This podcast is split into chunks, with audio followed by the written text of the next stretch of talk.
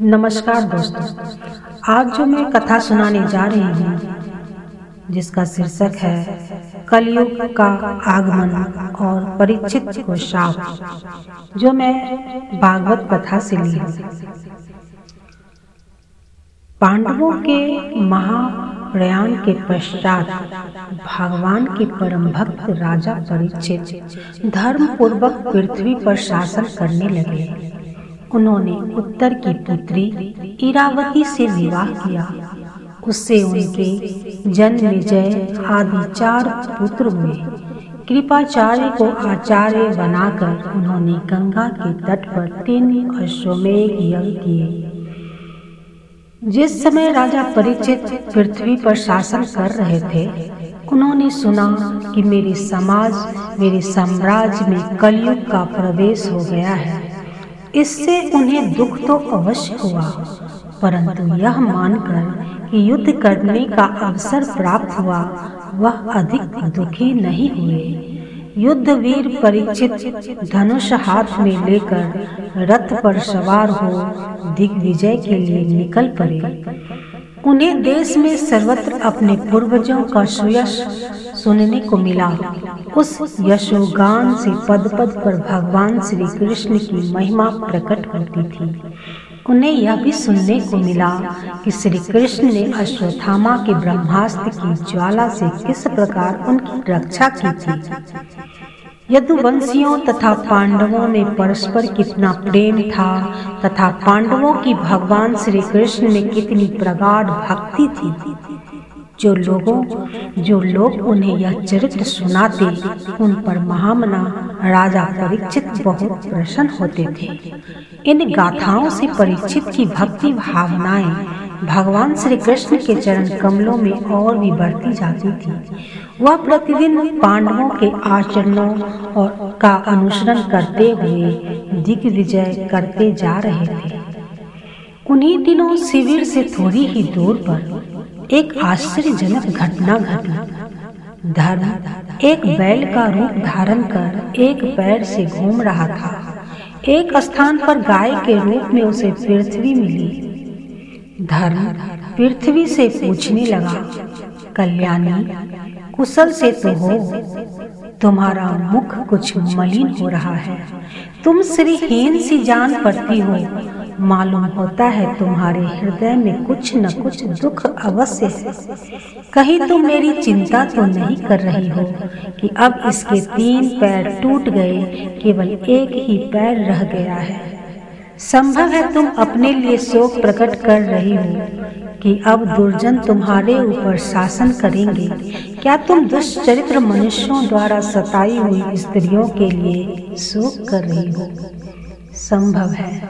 कुकर्मियों के चंगुल में पड़े हुए देश के लिए तुम शोक कर रही हो। माँ पृथ्वी, अब समझ में आया, हो न हो, तुम्हें भगवान श्री कृष्ण की याद आ रही होगी, क्योंकि वह तुम्हारा भार उतारने के लिए अवतीर्ण हुई थी, और ऐसी अनेक लीलाएँ उन्होंने की थी। जिनके श्रवण और मनन मात्र से जीव को मोक्ष प्राप्ति हो सकती है। तुम अपने अंत क्लेश का कारण मुझे बतलाओ। पृथ्वी ने कहा, धर्म, जिन भगवान के सहारे सारे संसार को सुख पहुँचाने वाले अपने चारों चरणों से तुम युक्त थे, उन्हीं समस्त गुणों के आश्रय सौंदर्य धाम भगवान श्री कृष्ण ने इस लोक से अपनी लीला संवरण कर ली है और यह संसार आज पाप में कलयुग की कुदृष्टि का शिकार हो गया है। यह सब देखकर मुझे भारी शोक हो रहा है। धर्म और पृथ्वी इस प्रकार आपस में बातचीत कर रहे थे। इसी समय राजर्षि परीक्षित ने देखा कि एक राजवेशधारी हाथ में डंडा लिए एक गाय और बैल को बुरी तरह पीटता जा रहा है। जैसे उनका कोई स्वामी ही न हो, गाय उनके, उसके पैरों की ठोकरें खाकर अत्यंत दीन हो रही थी। उसका बछड़ा भी उसके पास नहीं था, वह भूखी थी और उसकी आँखों से आँसू बह रहे थे। राजा परीक्षित ने अपना धनुष चढ़ाकर उसे ललकारा। अरे, तू कौन है? इस प्रकार निरपराधों पर प्रहार करने वाला तू अपराधी है, अतः दंडनीय है। फिर उन्होंने वृषभ से पूछा, कमलनाल के समान तुम्हारा श्वेत वर्ण है। तीन पैर टूट जाने पर भी तुम एक ही पैर से चलते फिरते हो। यह देखकर मुझे बड़ा कष्ट हो रहा है। तुम्हारे सिवा और किसी भी प्राणी की आँखों में ऐसे शोक के आँसू मैंने नहीं देखे। तुम्हारे ये तीन पैर किसने तो डाले धेनुनंदन अब तुम शोक न करो। इस दुष्ट से निर्भय हो जाओ गो माता। मैं दुष्टों को दंड देने वाला हूँ। अब आप रोए नहीं। आपका कल्याण हो देवी।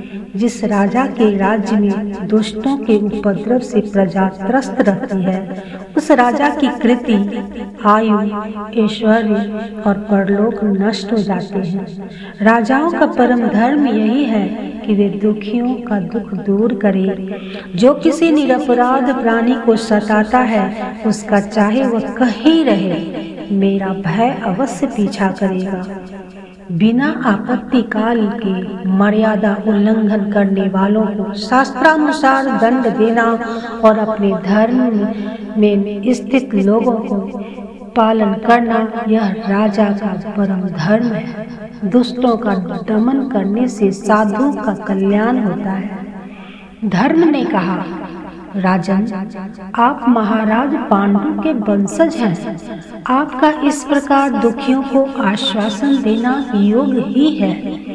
जो लोग किसी भी प्रकार के द्वैत को स्वीकार नहीं करते, वे अपने आप को ही अपने दुख का कारण बतलाते हैं। कोई प्रारब्ध का को तो कोई कर्म को कुछ लोग स्वभाव को तो कुछ ईश्वर को दुख का कारण मानते हैं। कुछ लोगों का ऐसा भी निश्चय है कि दुख का कारण न तो तर्क के द्वारा जाना जा सकता है और न वाणी के द्वारा बतलाया ही जा सकता है। तब परीक्षित ने कहा, धर्म का तत्व जानने वाले वृषभ देव, आप धर्म का उपदेश कर रहे हैं। अवश्य आप वृषभ के रूप में स्वयं धर्म है। मालूम होता है, सतयुग में आपके चार चरण थे, तप, पवित्रता, दया और सत्य। इस समय तीन चरण नष्ट हो चुके हैं। अब आपका चौथा चरण केवल सत्य ही बच रहा है। कलयुग उसे भी ग्रस्त लेना चाहता है। क्या ये गोमाता साक्षात पृथ्वी है? अनुमान होता है या चिंता कर रही है कि अब राजा का स्वांग बनाकर सनातन संस्कृतियों को तोड़ने वाले ढोंगी मुझ पर शासन करेंगे।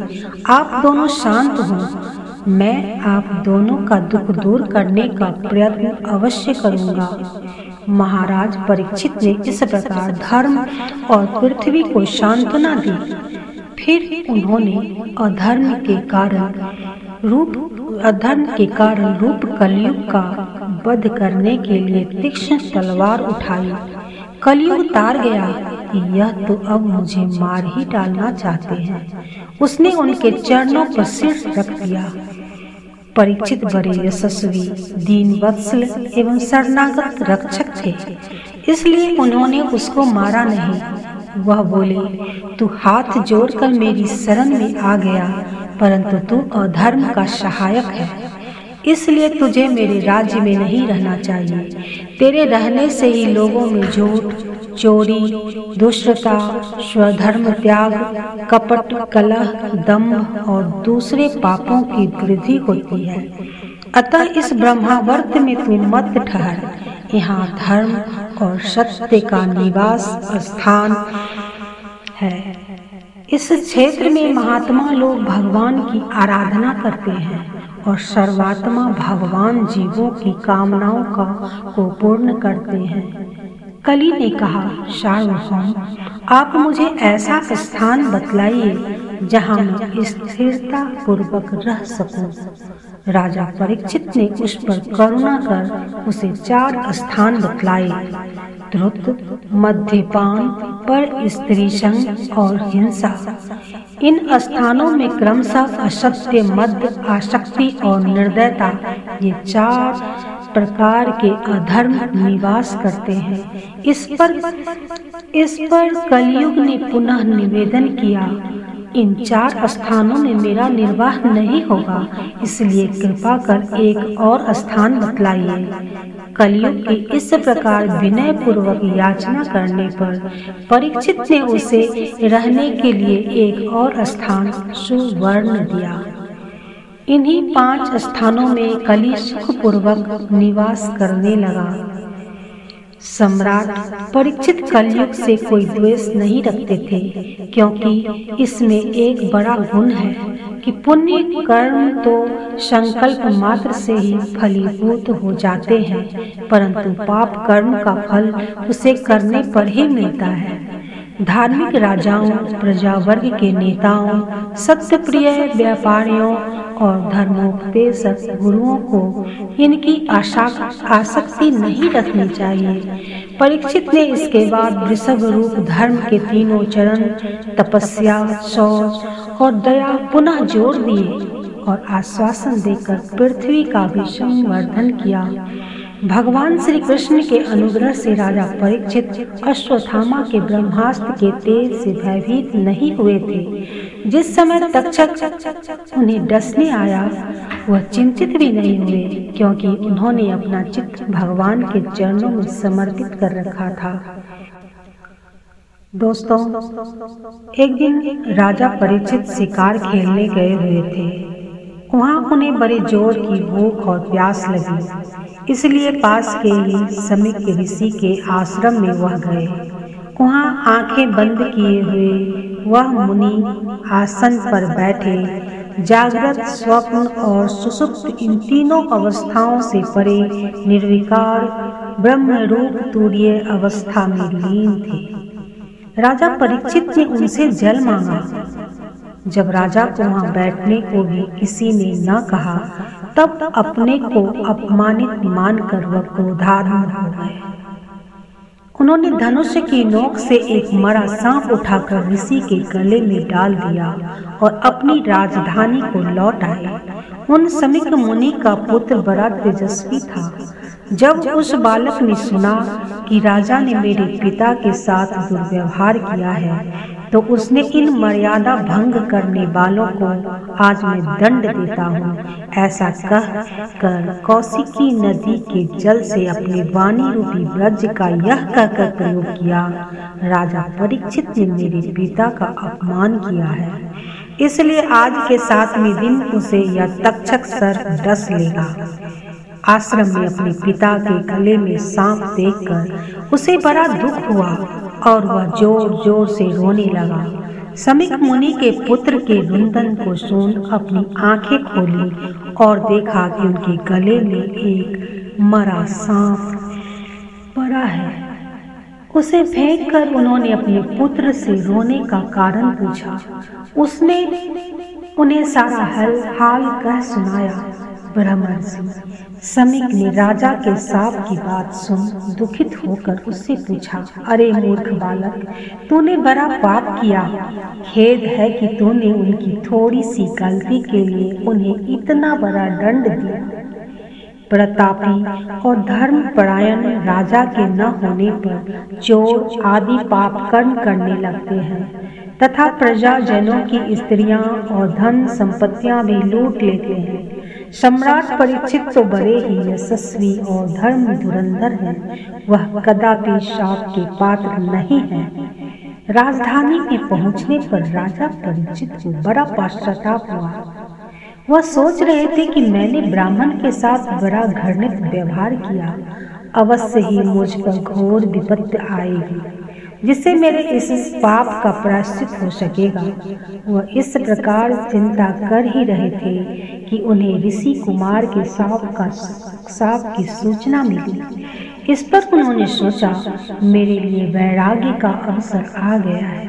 अब भगवान के चरण कमलों की सेवा ही सर्वोपरि है।